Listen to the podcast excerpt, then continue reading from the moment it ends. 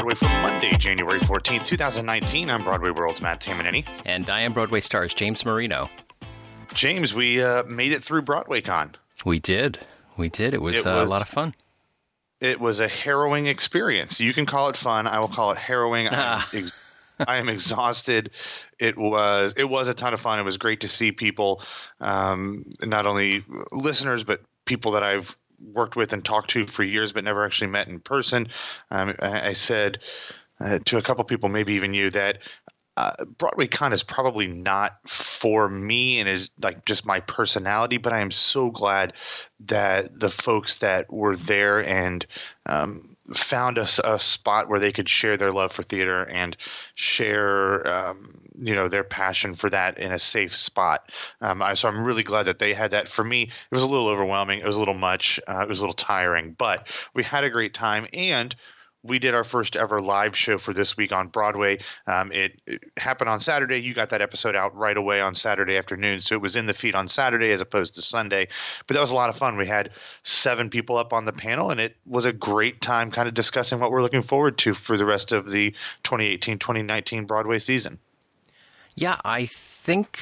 Uh I, I, think that that is the first and only Broadway radio episode that was recorded live and where we could see each other uh, while we're recording. I'm not. I think that, that that's that's true. Uh, wow! And uh, as you mentioned, a lot of us uh, at Broadway Radio had never actually been in the same room where it happens. So. Um, it was uh, it was interesting that aspect of it and get a feel for the audience. So uh, yeah, it's in the feed. It was a good discussion about what's coming up uh, in this season, and we went off into a tangent about the Tony Awards. That that was fun, a fun discussion as well. Uh, so yeah, uh, I'm very I'm very excited with not only how this week on Broadway went, but also Broadway Con back at the Hilton. I felt was a much better feel than the Javits. The Javits is just too too big and there's four or five or even six conferences going on at once and BroadwayCon was just one of the many different things that were going on. If you wanted to go upstairs and buy a yacht you could have but it just didn't feel warm and intimate as much as it does at the Hilton. So I hope that they continue at the Hilton if it works out for the BroadwayCon folks. Yeah and it's nice that it was in Midtown as well. Yeah. It, it, that, that's exactly it all right. So, first up in the news the Palace Theater renovations already hit a snag. Yeah, James. So, this is not great news, I don't think, but apparently the renovations at the Palace Theater were supposed to begin next month. and The process was scheduled to take three years to complete. And for me, from a personal standpoint, that seems like a long time to be without the Palace on Broadway, but that's neither here nor there at this point. But there has been a bit of, the, of a delay as the owners um, or the developers behind the project are seeking assistance from the courts in order to expedite one final mandatory hurdle before excavation can begin. So, as we've talked about, the plan is to put the building on 16 jacks and to raise it one inch at a time 29 feet into the air. In this article that we're going to be talking about by Forbes, uh, the engineer goes through it and says this is a fairly easy process. There shouldn't be any problems. As long as you can get it up one inch, then everything after that is fine.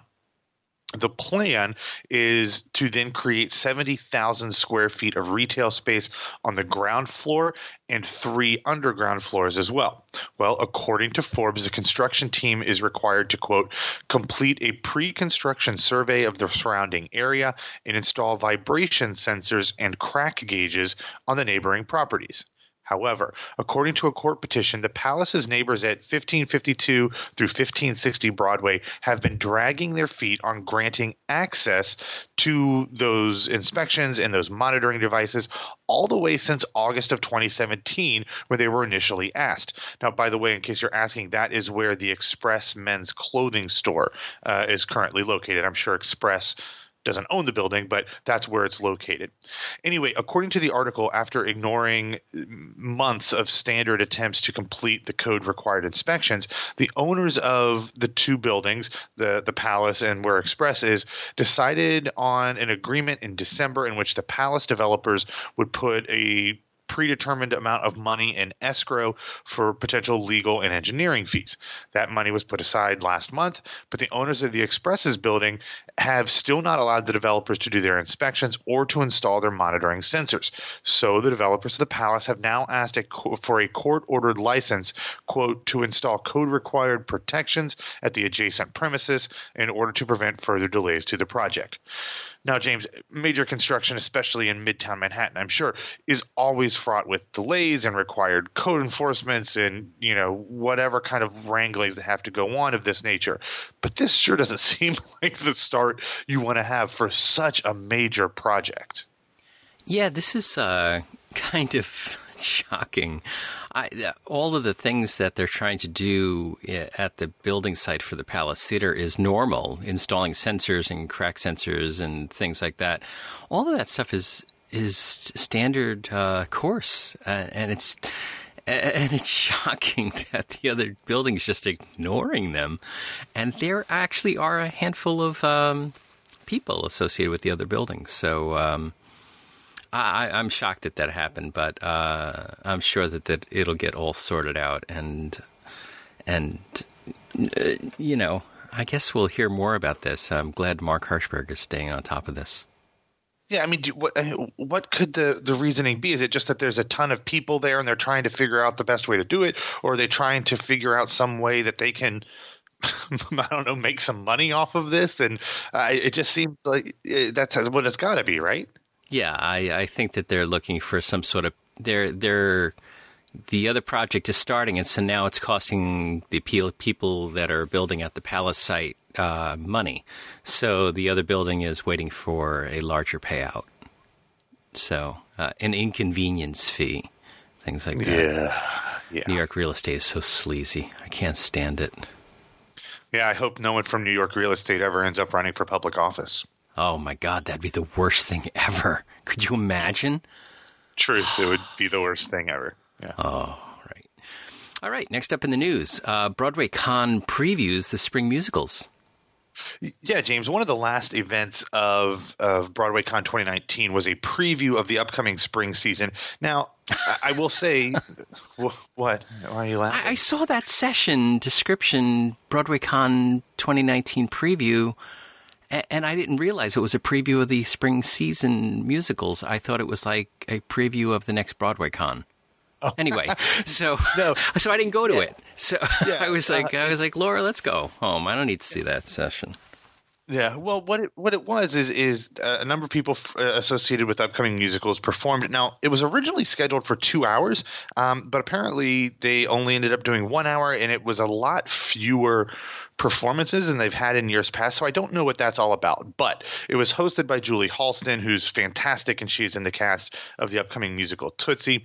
They had a number of performances, and we'll have videos to all of them uh, in the show notes, and I'm sure they're in other places as well. But the performances that did happen uh, one of them was from Hadestown composer Anais Mitchell. She, speaking of sleazy uh, New York City real estate people, she played a song called "We Build the Wall" um, from Hadestown. Now, obviously, that cast is performing in London still. Um, that show runs for a couple more weeks over uh, in, in London, so they didn't have any cast members. But she explained that she originally put Hadestown together back in 2010. Um, it was as like a community theater project, and then went on to be a very successful album, and then it was tur- eventually turned into the off Broadway production, uh, and eventually this Broadway production that we know. So she said this song far predates said real estate person, um, and had nothing really to do with that, but it is so prescient um, the thoughts that Patrick Page's character Hades uh, says in that song. So that's a great kind of cool stripped down performance that she did. We also had a performance by Sophia Anne Caruso. She sang "Dead Mom" from Beetlejuice. Apparently, this is a slightly different version than the one that was done in Washington D.C. last year. Um, we James, you and I heard.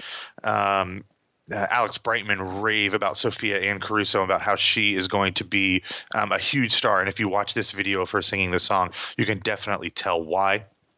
Then we also had two. We actually had two performances from Tootsie, um, one by Lilli Cooper, one by Sarah Stiles, and it's so interesting to me, James, that these um, this this show is coming so close on the heels of the band's visit because it shows you just how diverse the writing styles and the writing talents of David Yazbek are.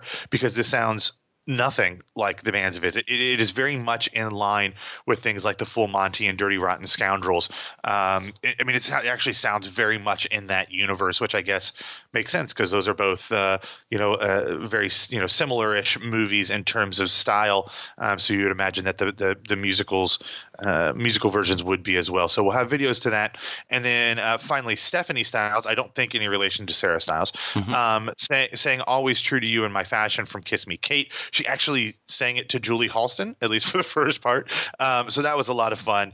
Um, and then there was also apparently an extended preview for Moulin Rouge, which wasn't allowed to be shared on Broadway sites. Um, it might be on social media from people who are in attendance if you want to see it. But it apparently was a, a shorter clip of a full trailer that is apparently going to be released on Valentine's Day. And apparently it went over very, very well in the hall at Broadway Con. So a ton of performances that you can check out. Interestingly, all by women. Um, so that's good. Um, but we'll see what happens uh, with these shows as they move forward and we start to see more from them because it um, it's looking like it's going to be a very very jam packed spring season on Broadway. Yeah.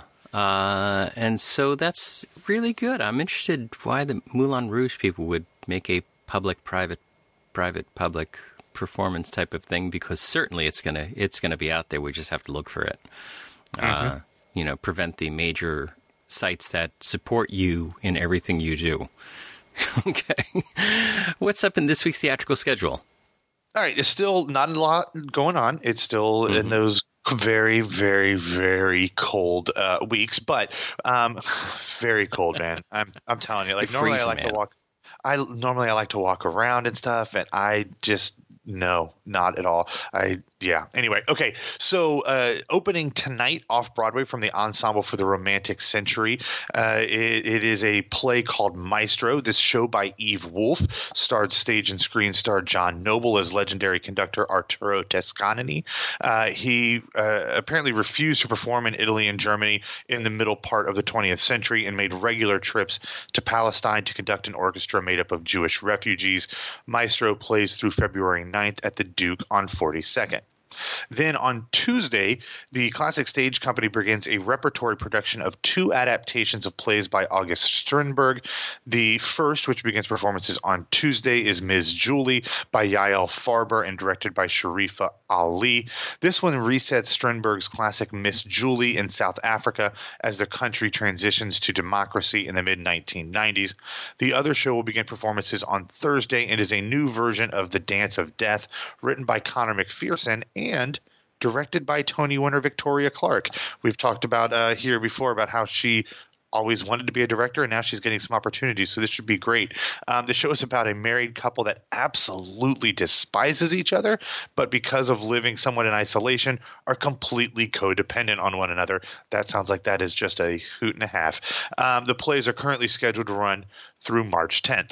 And then on Sunday, we have a, a number of closings. First, School of Rock on Broadway will close at the Winter Garden Theater.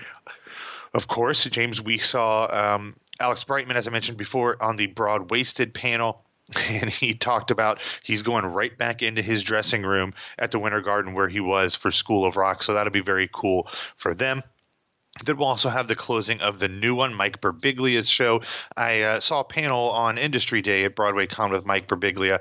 He's a really interesting guy and had some really fun things to talk about. But he is closing the new one at the Cort. King Lear with uh, Glenda Jackson will be getting performances in February. And then finally, over in the West End, actually, it's not finally, it'll be first because of uh, the time differences, but the final performance of Matthew Lopez's The Inheritance will play in the West End at the Noel Coward Theater. Uh, this one, I. It, it's coming to Broadway. I don't know when, but it will be uh, in New York sometime. I would imagine during the 2019-2020 season, uh, and uh, it's gotten really tremendous reviews from a lot of folks. So it'll be interesting to see what happens with this one when it makes the trek across the pond. You know how plays get to Broadway, right? Uh, how's that? One inch at a time. Much like the Palace Theater being Much like the Palace Theater, yeah. yeah. All right, why don't you get us out of here? All right, thanks for listening to Today on Broadway. Follow us on Facebook and Twitter at Broadway and you can find me on Twitter and Instagram at BWWMatt. James, I am heading out of town. I am heading to the airport shortly, so uh, I'm bidding this bitter, bitter coldness goodbye. I was going to say, you're uh, you don't care what they offer you. Uh, you're out of town because this is just you're a snowbird. You're heading to Florida. Too damn much. Too damn cold. And my name is James Marino from BroadwayVideo.com and BroadwayStars.com. Thanks for kicking off your week with us, and uh, Matt and I'll be back and talk with you tomorrow.